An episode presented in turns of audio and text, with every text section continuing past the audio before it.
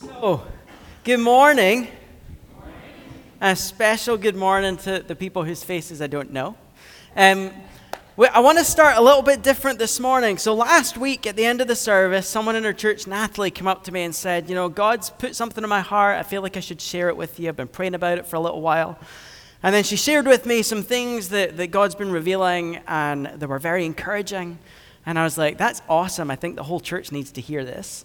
And so I've asked Natalie if she'll come up and just start by sharing that little bit of what she shared with me the other day, which I'm hoping will be as equally encouraging to you uh, as it was to me the other day.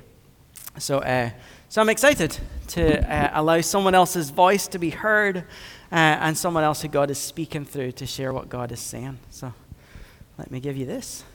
Thanks, Natalie. Thank you, guys. I'm a little nervous, so bear with me.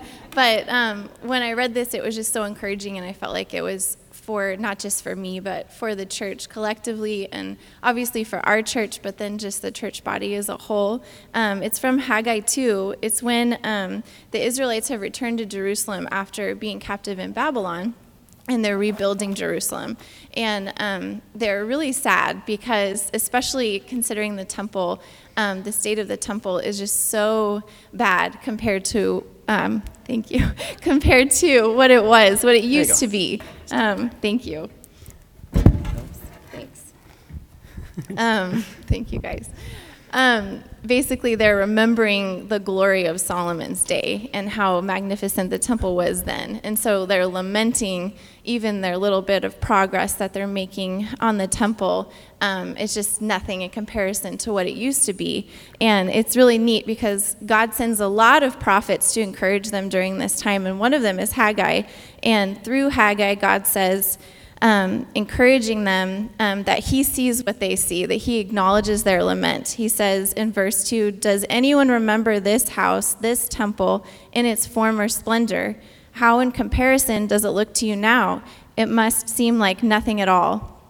Um, but he doesn't just leave it there. He says something amazing to them in verse 9. He says, The future glory of this temple will be greater than its past glory, and in this place I will bring peace.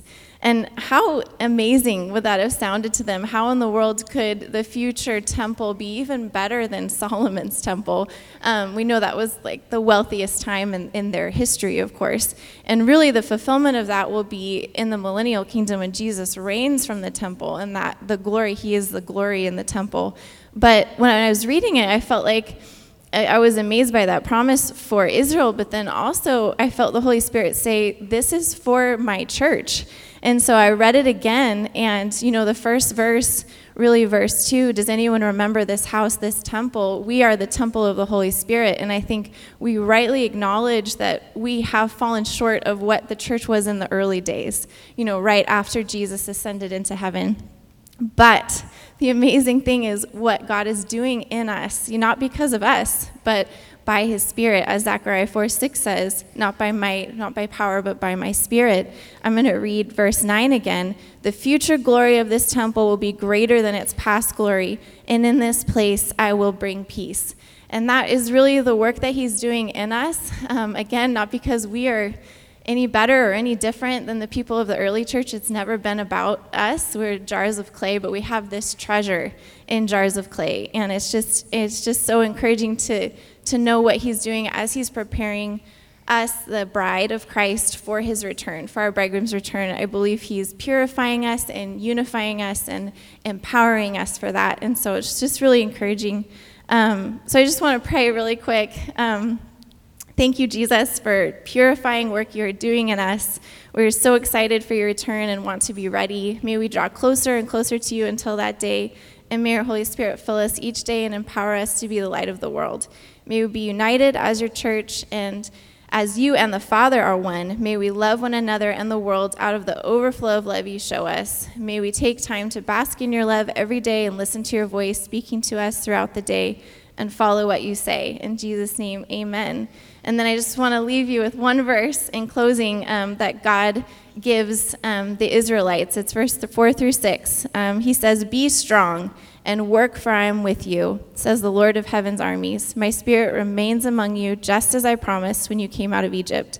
So do not be afraid. I think that's a great admonition for us going forward. Um, so, anyways, thank you guys. So awesome. You can applaud. Yeah. yeah. Just stick it in that holder over there. Right, right in there. Just plop it in one of those. Well, thanks, Natalie. I'm like, if I get too many things in my hands. I can't take it. Uh, isn't that awesome?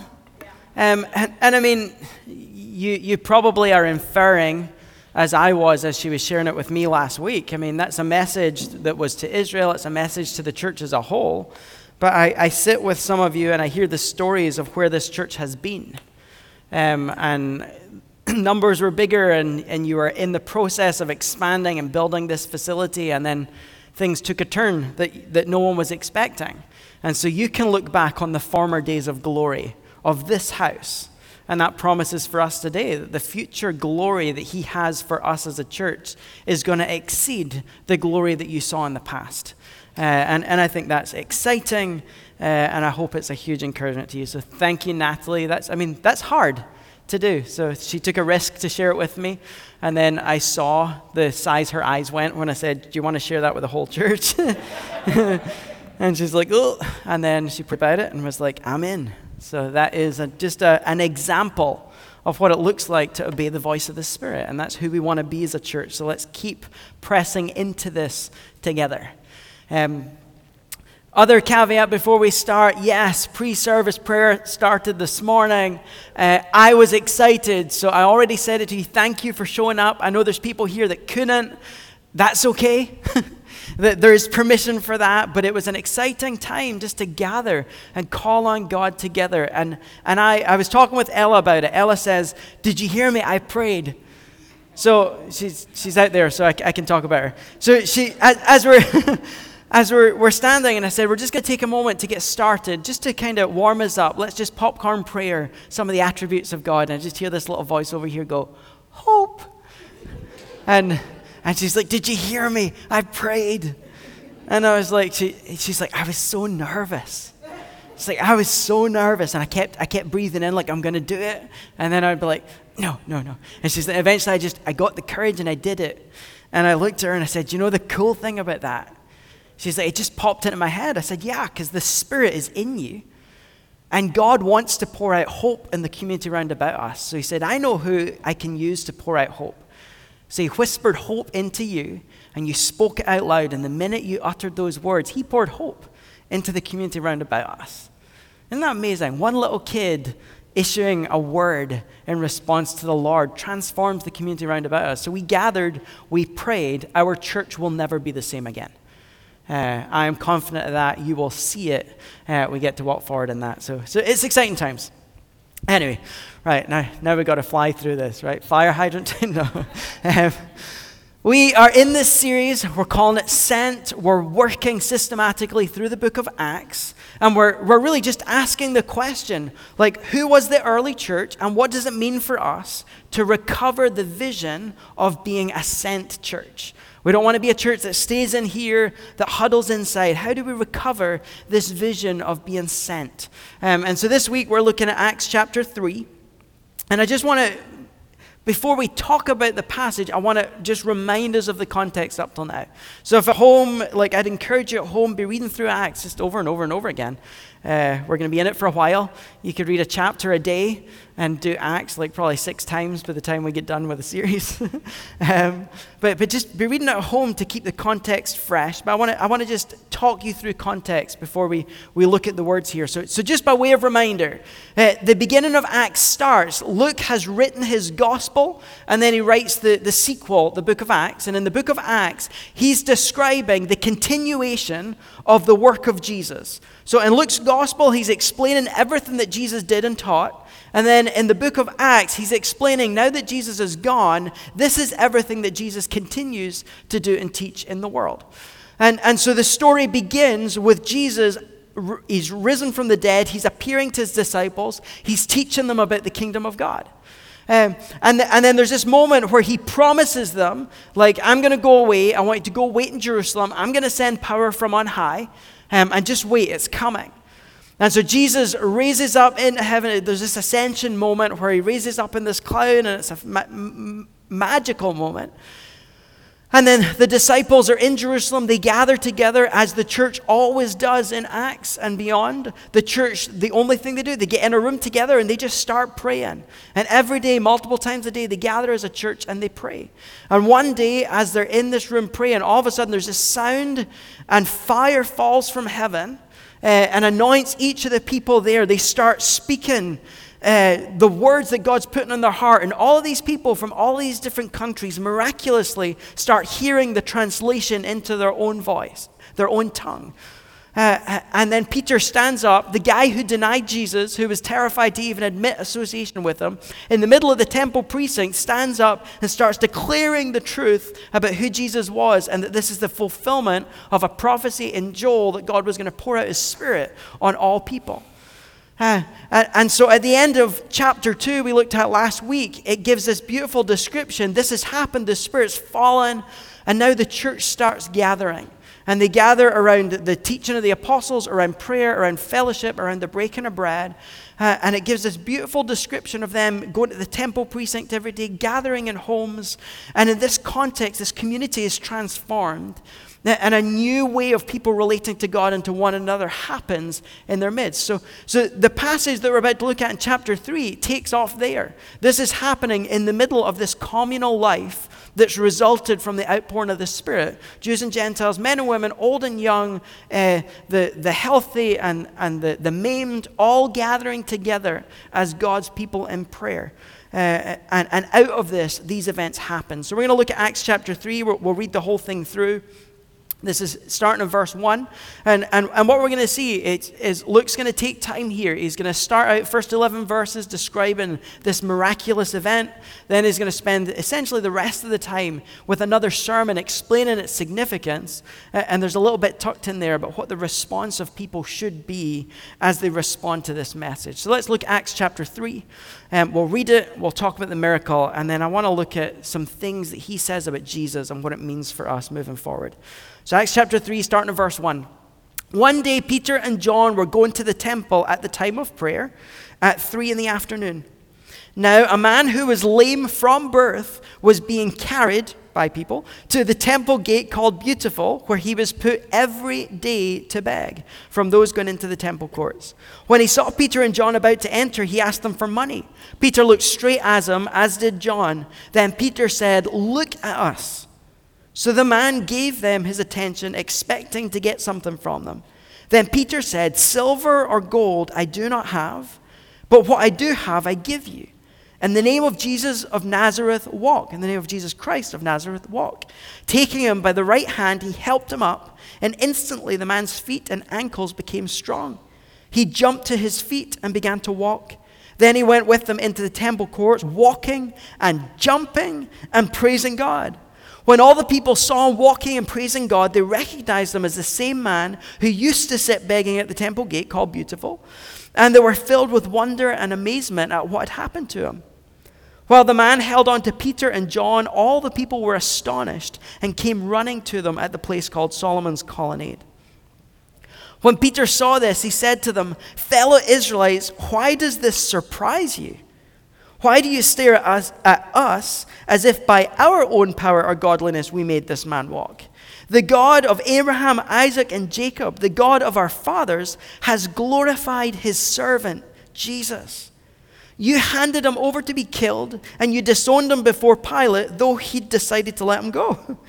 You disowned the holy and righteous one and asked that a murderer be released to you.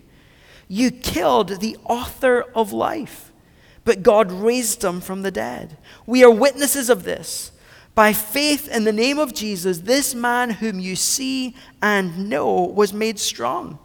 It is Jesus' name and the faith that comes through him that has completely healed him, as you can all see. Now, fellow Israelites, I know you acted in ignorance, as did your leaders. But this is how God fulfilled what he'd foretold through the prophets, saying that his Messiah would suffer. Repent then and turn to God so that your sins may be wiped out, that times of refreshing would come from the Lord, and that He may send the Messiah who, is appoint, has, who has been appointed for you, even Jesus. Heaven must receive him until the time comes for God to restore everything as he promised long ago through his holy prophets. For Moses said, The Lord your God will raise up for you a prophet like me from among your own people. You must listen to everything he tells you. Anyone who does not listen to him will be completely cut off from their people. Indeed, beginning with Samuel and all the prophets who have spoken have foretold these days. And you are heirs of the prophets and of the covenant God made with your fathers. He said to Abraham, Through your offspring, all peoples on earth will be blessed. When God raised up his servant, he sent him first to you to bless you by turning each of you from your wicked ways.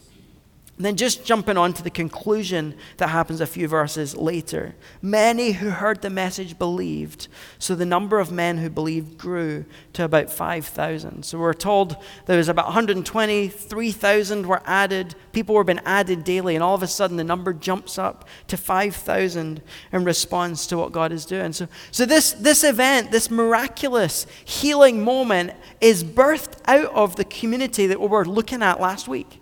So, this transformed community gathering around the apostles' teaching, gathering in fellowship and mutual sharing uh, uh, according to the needs that people had, gathered in consistent, faithful, fervent prayer, gathered to break bread and remember the sacrifice of Christ, meeting in temple courts in public to declare God's goodness, meeting in homes in fellowship. In the middle of that, it says, and God showed up with signs and wonders. So, so community is happening. Church is just living as they gather corporately, as they meet in homes. And in the middle of this, this event happens where Peter and John are out there and God does what Luke's been showing us. Jesus was on the earth healing and teaching. Jesus leaves, the Spirit pours out, and Jesus continues to teach and to heal, but this time through his church, empowered by the Spirit. So, this is just the continuation of what's going on. There's a couple of interesting pieces that, that happen in the, in, in the initial part of the passage where he's explaining this miracle. Uh, little geeky moments that I, that I always think are fun. I'm not going to give you Greek words here, but, but when he starts talking about taking him by the right hand, he helped him up. Instantly, the man's feet and ankles become strong. He jumps to his feet and began to walk. The words that Luke is using here are medical terminology that are very, very specific to parts of the body that only a doctor would know. So Dr. Luke, who wrote both of these, all of a sudden goes out of like, he doesn't use the normal word for feet. He starts getting super medically technical about both what part of the body was impacted, and then even the word he uses to describe the transformation as medical words. So this is like, it's clear to commentators that a doctor is writing this. So, so it just verifies everything about what we understand about the truths of Scripture here. Um, in this story, I mean, you, you've got this man. It, every day, he has been carried to the temple gate to beg. How long ago did Jesus leave the earth, according to what we've just read? Days? So he was here for three years. He died, he raised, he appears with the disciples for 40 days, then he ascends. So for days, this man has been brought to the temple where Jesus was teaching and hadn't been healed. Interesting, isn't it? uh, I'm like, why, why, didn't Jesus heal this guy previously? He's, he's been there waiting. Um, and, and, so, so he's, he, it's a habit. I, I, I, think about the story, you know, they let the paralytic down through the roof. I'm like, there are people carrying this guy to this gate to beg. Well, for three years, Jesus would run around healing everyone. And, and why did they not put him on a mat and drop him down through the roof and have this guy healed? I don't know. Um, but I, I, just I think it's interesting. Jesus has probably walked by this person. Um, why, why he's not been healed before this, we don't know. But, but this guy is here hungering for something. Uh, he, he's sitting there trying to make a living by begging. And so, as people walk by, he's expecting. He's expecting that something is going to be given to, to him by people.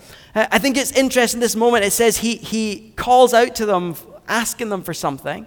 And then there's this moment where Peter's like, hey, look at us. Like, you're used to that, right? With, with the, the situation where you encounter beggars, whether overseas or homeless people begging on corners here in town. Like, they, they're like, their eyes are down, Our eyes are down. We don't want to make eye contact with them. They're trying to ask us for something. We kind of avoid. Um, and there's this moment where, where Peter does something that we can be guilty of not doing. He notices the guy and acknowledges him. That's step one in being like Jesus. when you see someone in need, don't avert your eyes, don't look down, call him to look. But, but he's, you, can, you can feel a shame. Like, hey, give us, give us something.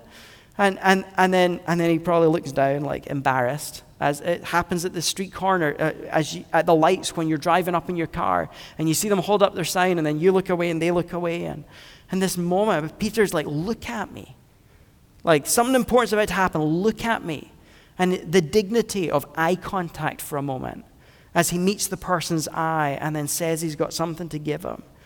In this moment, he looks at the guy, and, and, and we, don't, we don't know, it, it doesn't explain what the, me- the mechanics were of what happens, but something happens in Peter that he knows he has more to give than what this guy is needing. He knows the guy's there looking for money, but he knows that what he really needs is wholeness. Um, and so there's this moment, look at me. And he says, Silver and gold I don't have. He probably left his wallet in the upper room. Uh, and he's gone to the temple to pray. And he's like, I don't have silver or gold, but what I do have, I want to give you. And then invokes the name of Jesus, the authority and power of Jesus, calls on the faith of Jesus. And this miraculous moment happens. He reaches out his hand. He picks it, it's so specific, reaches out and takes him by the right hand and, and picks him up. The guy stands up, and it says he stands up and starts walking.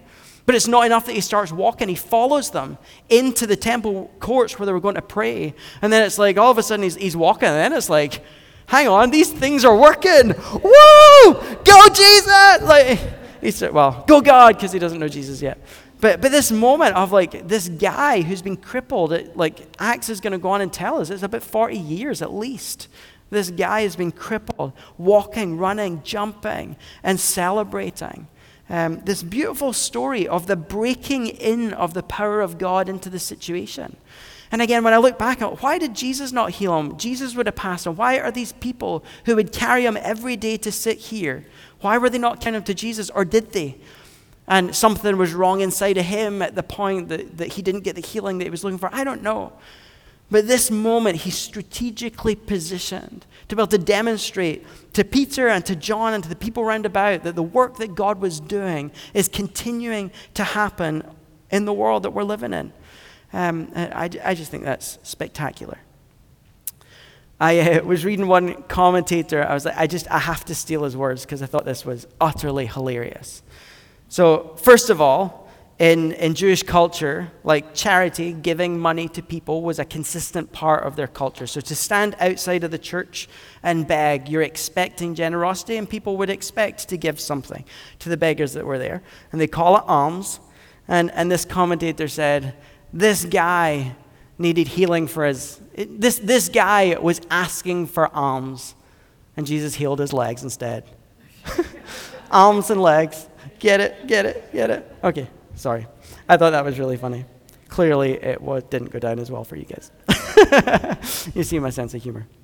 Um, th- there's one, one principle that I want to pull out of this story for us to reflect on before we go on and look at more about what Peter says about the person of Jesus. And the principle is very simple you can't give what you don't have.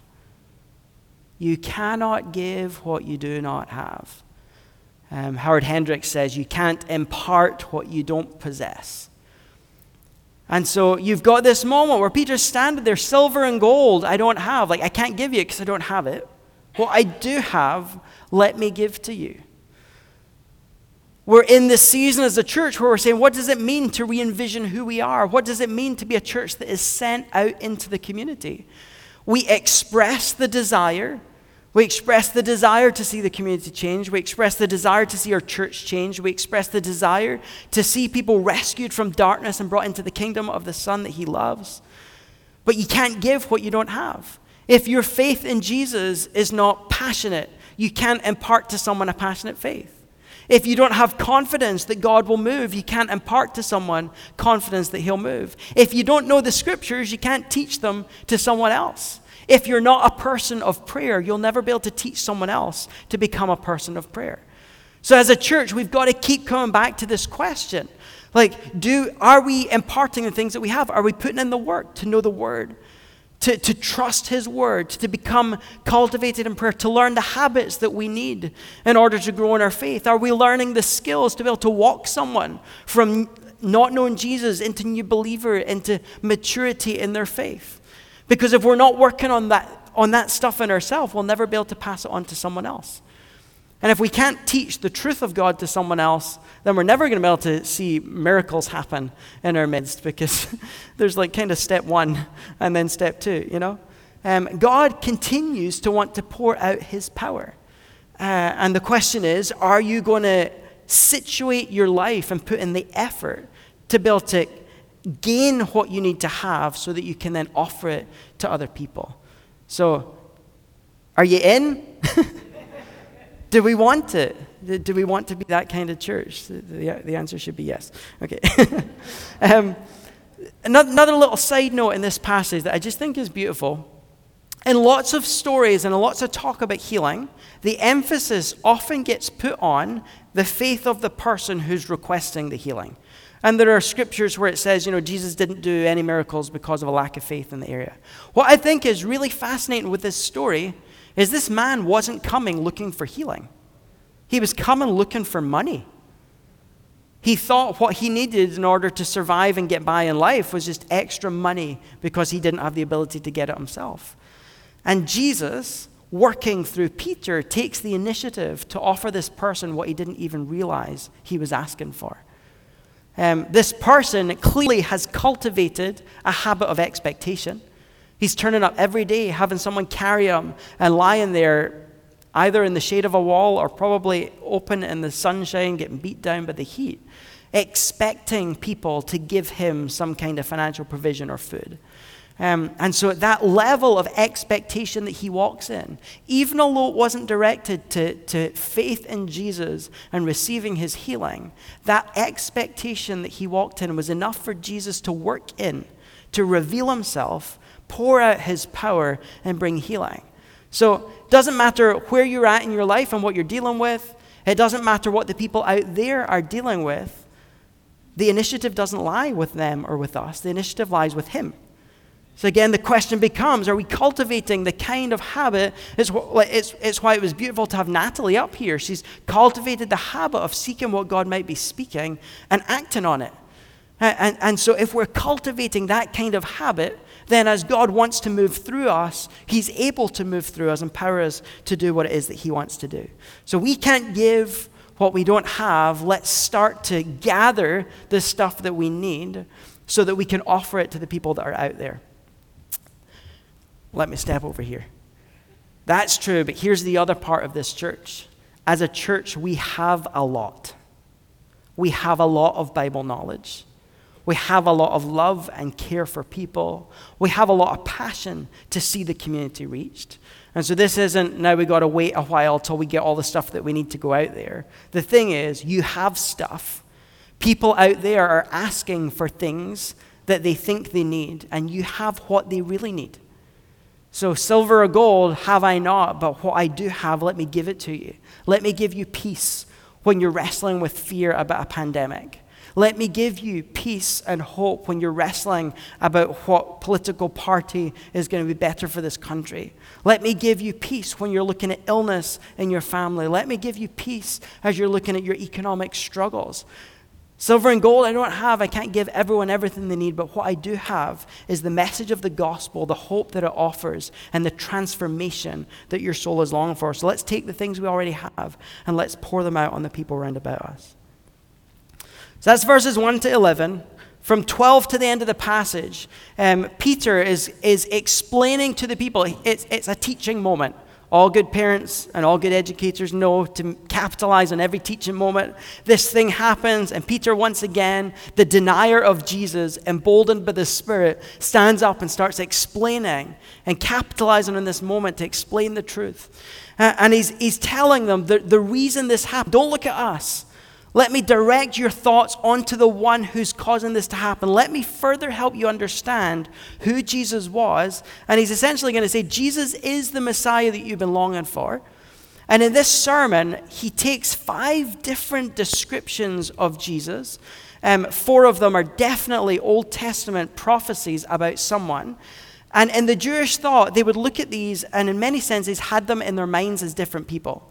So he's going to talk about the servant, the servant of the Lord that's in, uh, in Isaiah. He's going to talk about the holy and righteous one. We don't need to put him up right now.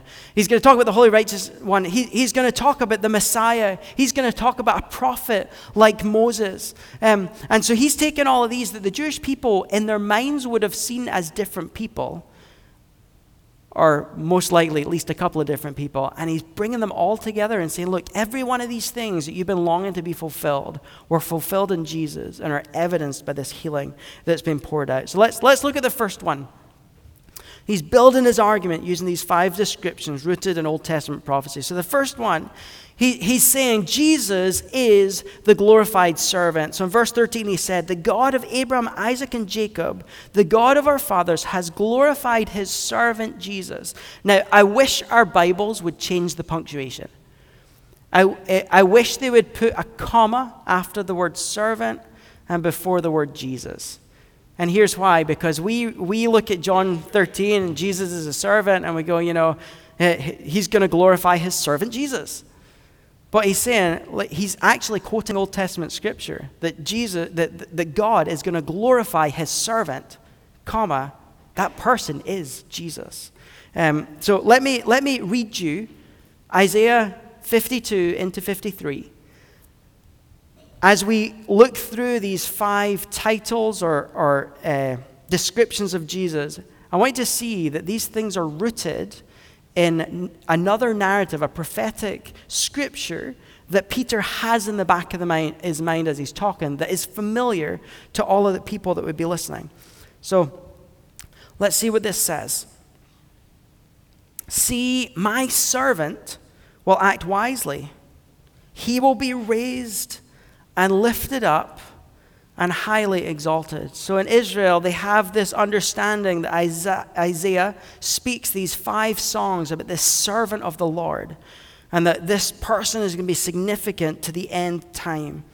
Uh, and, and, and Peter's saying, Look, this is Jesus. Look at the description. He will be raised, he'll be lifted up, he'll be highly exalted, just as there were many who were appalled at him. His appearance was so disfigured beyond that of any human being, and his form marred beyond human likeness. So he will sprinkle many nations, and kings will shut their mouths because of him. For what they were not told, they will see, and what they've not heard, they will understand. Who has believed our message? And to whom has the Lord the arm of the Lord been revealed? He grew up before him like a tender shoot, like a root out of dry ground. He had no beauty or majesty to attract us to him, nothing in his appearance that we should desire him. He was despised and rejected by mankind, a man of suffering and familiar with pain, like one from whom people hide their faces. He was despised. We held him in low esteem. Surely he took up our pain and bore our suffering. Yet we considered him punished by God, stricken by him, and afflicted. But he was pierced for our transgressions, he was crushed for our iniquities. The punishment that brought us peace was on him, and by his wounds we are healed. We all, like sheep, have gone astray. Each of us has turned to our own way, and the Lord has laid on him the iniquity of us all. He was oppressed and afflicted, yet he did not open his mouth. He was led like a lamb to the slaughter, and as a sheep before its shearers is silent, so he did not open his mouth. By oppression and judgment he was taken away. Yet who of his generation protested? For he was cut off from the land of the living. For the transgression of my people he was punished. He was assigned a grave with the wicked and with the rich in his death, though he had done no violence, nor was any deceit in his mouth. Yet it was the Lord's will to crush him and cause him to suffer. And though the Lord makes his life an offering for sin, he will see his offspring and prolong his days and the will of the Lord will prosper in his hands. After he has suffered, he will see the light of life and be satisfied. By his knowledge, my righteous servant will justify many, and he will bear their iniquities. Therefore, I will give him a portion among the great. He will divide the spoils with the strong, because he poured out his life unto death and was numbered with the transgressors. For he bore the sin of many and made intercession for the transgressors. what? One of the things that, that we miss out on by not growing up as Jews, they are brought up memorizing Scripture. They're meditating on Torah. There are passages about the Messiah, the suffering servant, the promised prophet that they grew up memorizing. So they're steeped in these truths. So when Peter starts talking, and he uses the words, you know, the God of Abraham, Isaac, and Jacob. All of a sudden, their history and all of these scriptural passages are jumping into mind. The God of our fathers has glorified his servant. And they're going, the servant's glorified? Like, we know this passage that God is going to raise up his servant. And all of a sudden, for, for people that are learned, I mean, they're in the temple court, so these are people that are familiar with the scriptures. All of a sudden, their mind starts whizzing and going through the scriptures that they've got memorized. And isn't it interesting that he, he picks this passage, inspired by the Spirit? My servant will act wisely. He'll be raised and lifted up and highly exalted. And then goes on to talk about this servant who is going to be pierced so that we could be healed. So he's looking at this man that's been a cripple. He's pouring out healing in this moment and goes, Why is this happening? Because the servant was exalted and healing gets poured out. It's the thing that we've all been longing for. It's the thing that we've been reading about, meditating on, reflecting on. This moment is here. This is the servant. Jesus is the glorified servant that you have been meditating on. The second title that Peter calls on as he describes Jesus, he describes him as the holy and righteous one. And so in this passage, he talks about righteousness. If you jump back to Isaiah uh, 42, which is another passage that talks about the servant, there, there's this moment where he, uh, where, where he talks about the, the righteous Redeemer. Um, all the way through the book of Isaiah, Isaiah, Isaiah's favorite title for God is the Holy One of Israel. So, as, as Peter's rhyming out these quotes and allusions to this passage, he's drawing on the heritage of what they understand of Isaiah. This is the servant who was glorified. This is the righteous Redeemer that Israel was, that, that Isaiah was promising. This is the Holy One of Israel. And that's only ever used to refer to the Father. So there's this moment of what does that mean? Because they're united. Um, and so he's, he's, with every part of this story, as he's saying, let me explain how this healing happened, he's drawing on this history and heritage that they have to prove that Jesus has fulfilled all these things that were promised. The third one that he goes on to talk about, he calls Jesus the author of life. You know, I, I, again, if you're anything like me, when you look at these passages and think of these terms, other passages of Scripture start jumping into my head. In the beginning, God creates, and then it says He breathes life into humanity.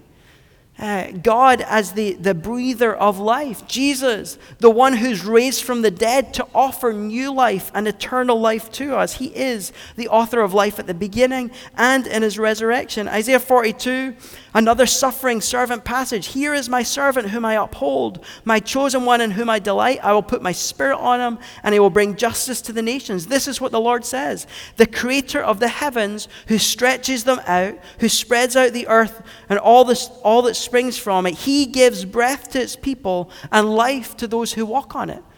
So, another suffering servant passage that talks about being the giver and bringer of breath and life. And, and in Greek, the word here for life, the words life and breath are connected.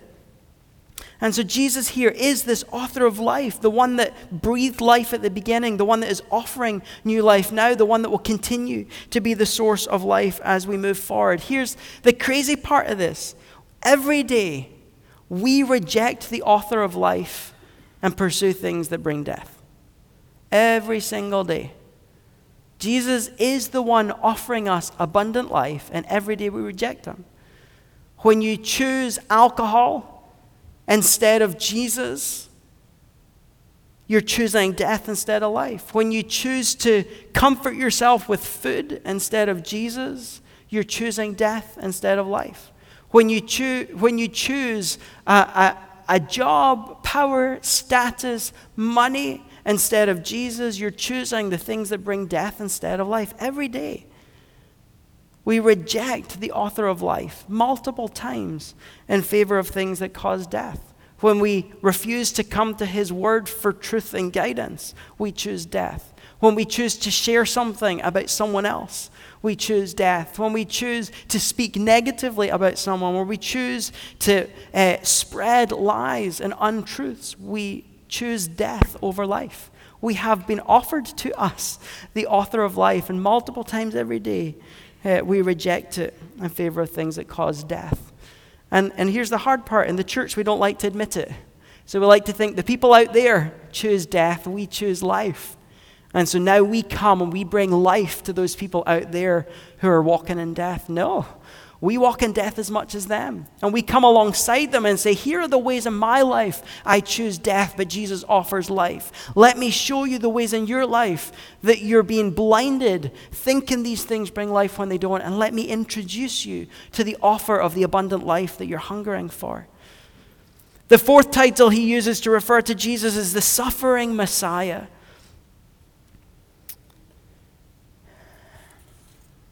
His words. He says, This is how God fulfilled what he'd foretold through all the prophets, saying that his Messiah would suffer. In Jewish thought, you had the suffering servant, this character in Scripture that God was going to use, and he was going to suffer and he was going to struggle, and he looked a lot like kings and prophets that had come.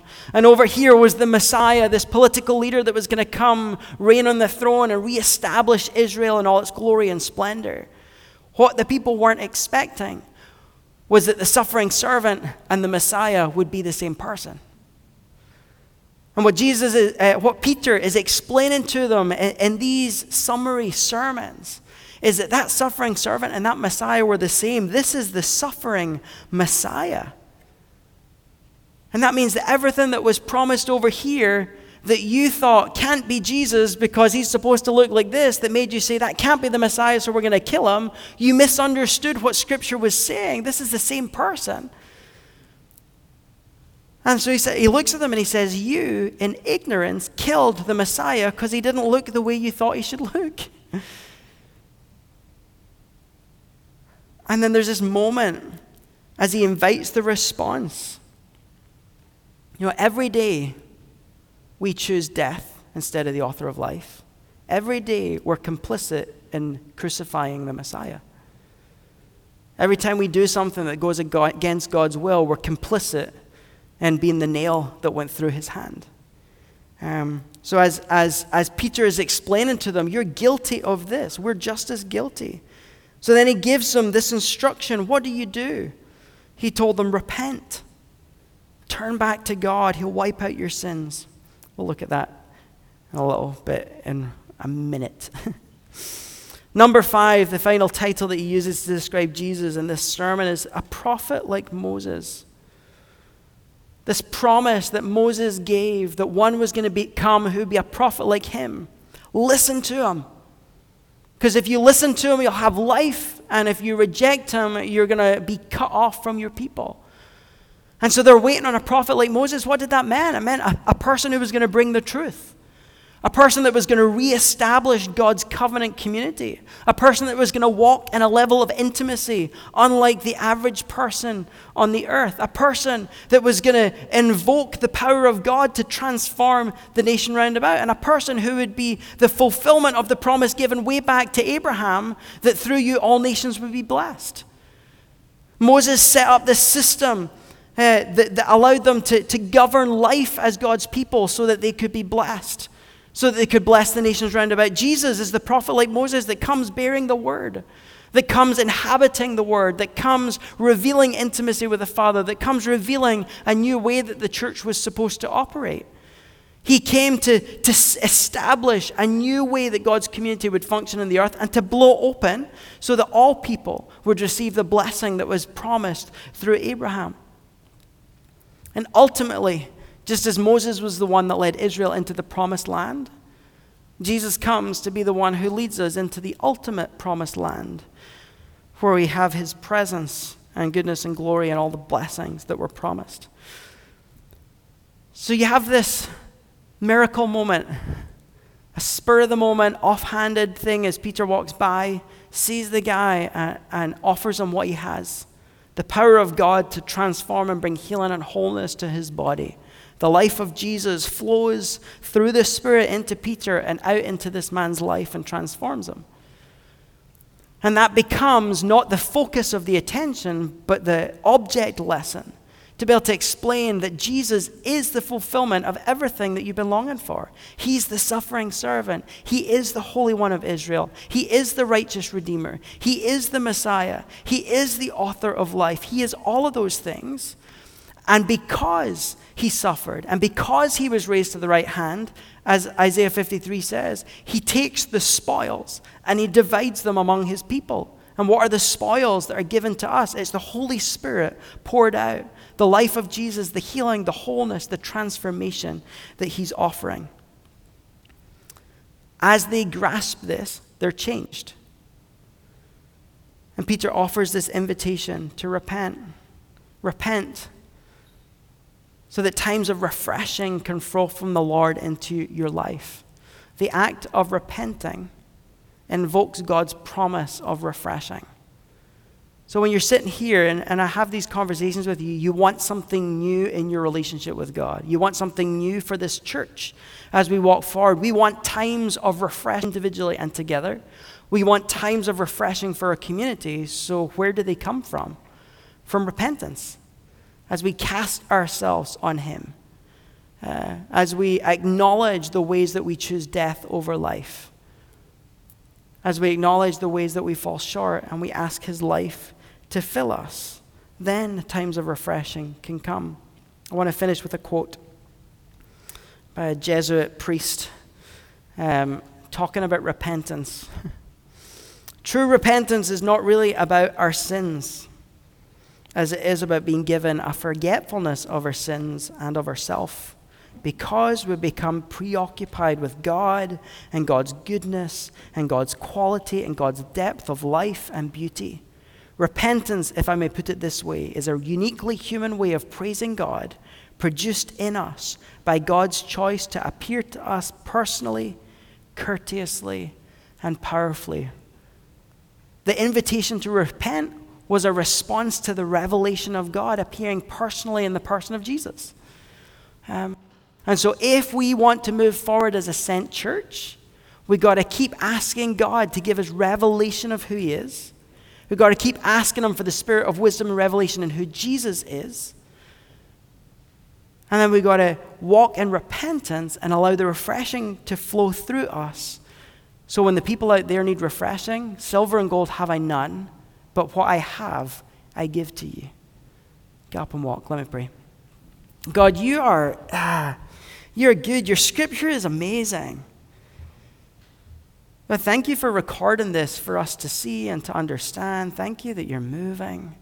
God, thank you that you're moving in this church. Thank you that you're stirring in us. Thank you that you're pouring out times of refreshing. Repentance is not just saying sorry, it's changing the way that we act. And we are. We're gathering to pray in a different way. Lord, we're gathering with each other in a different way. We're doing leadership in a different way. Um, so, Lord, we are repenting and asking for these times of refreshing to be poured over us. God, as a church, we want to offer times of refreshing to the community around about us.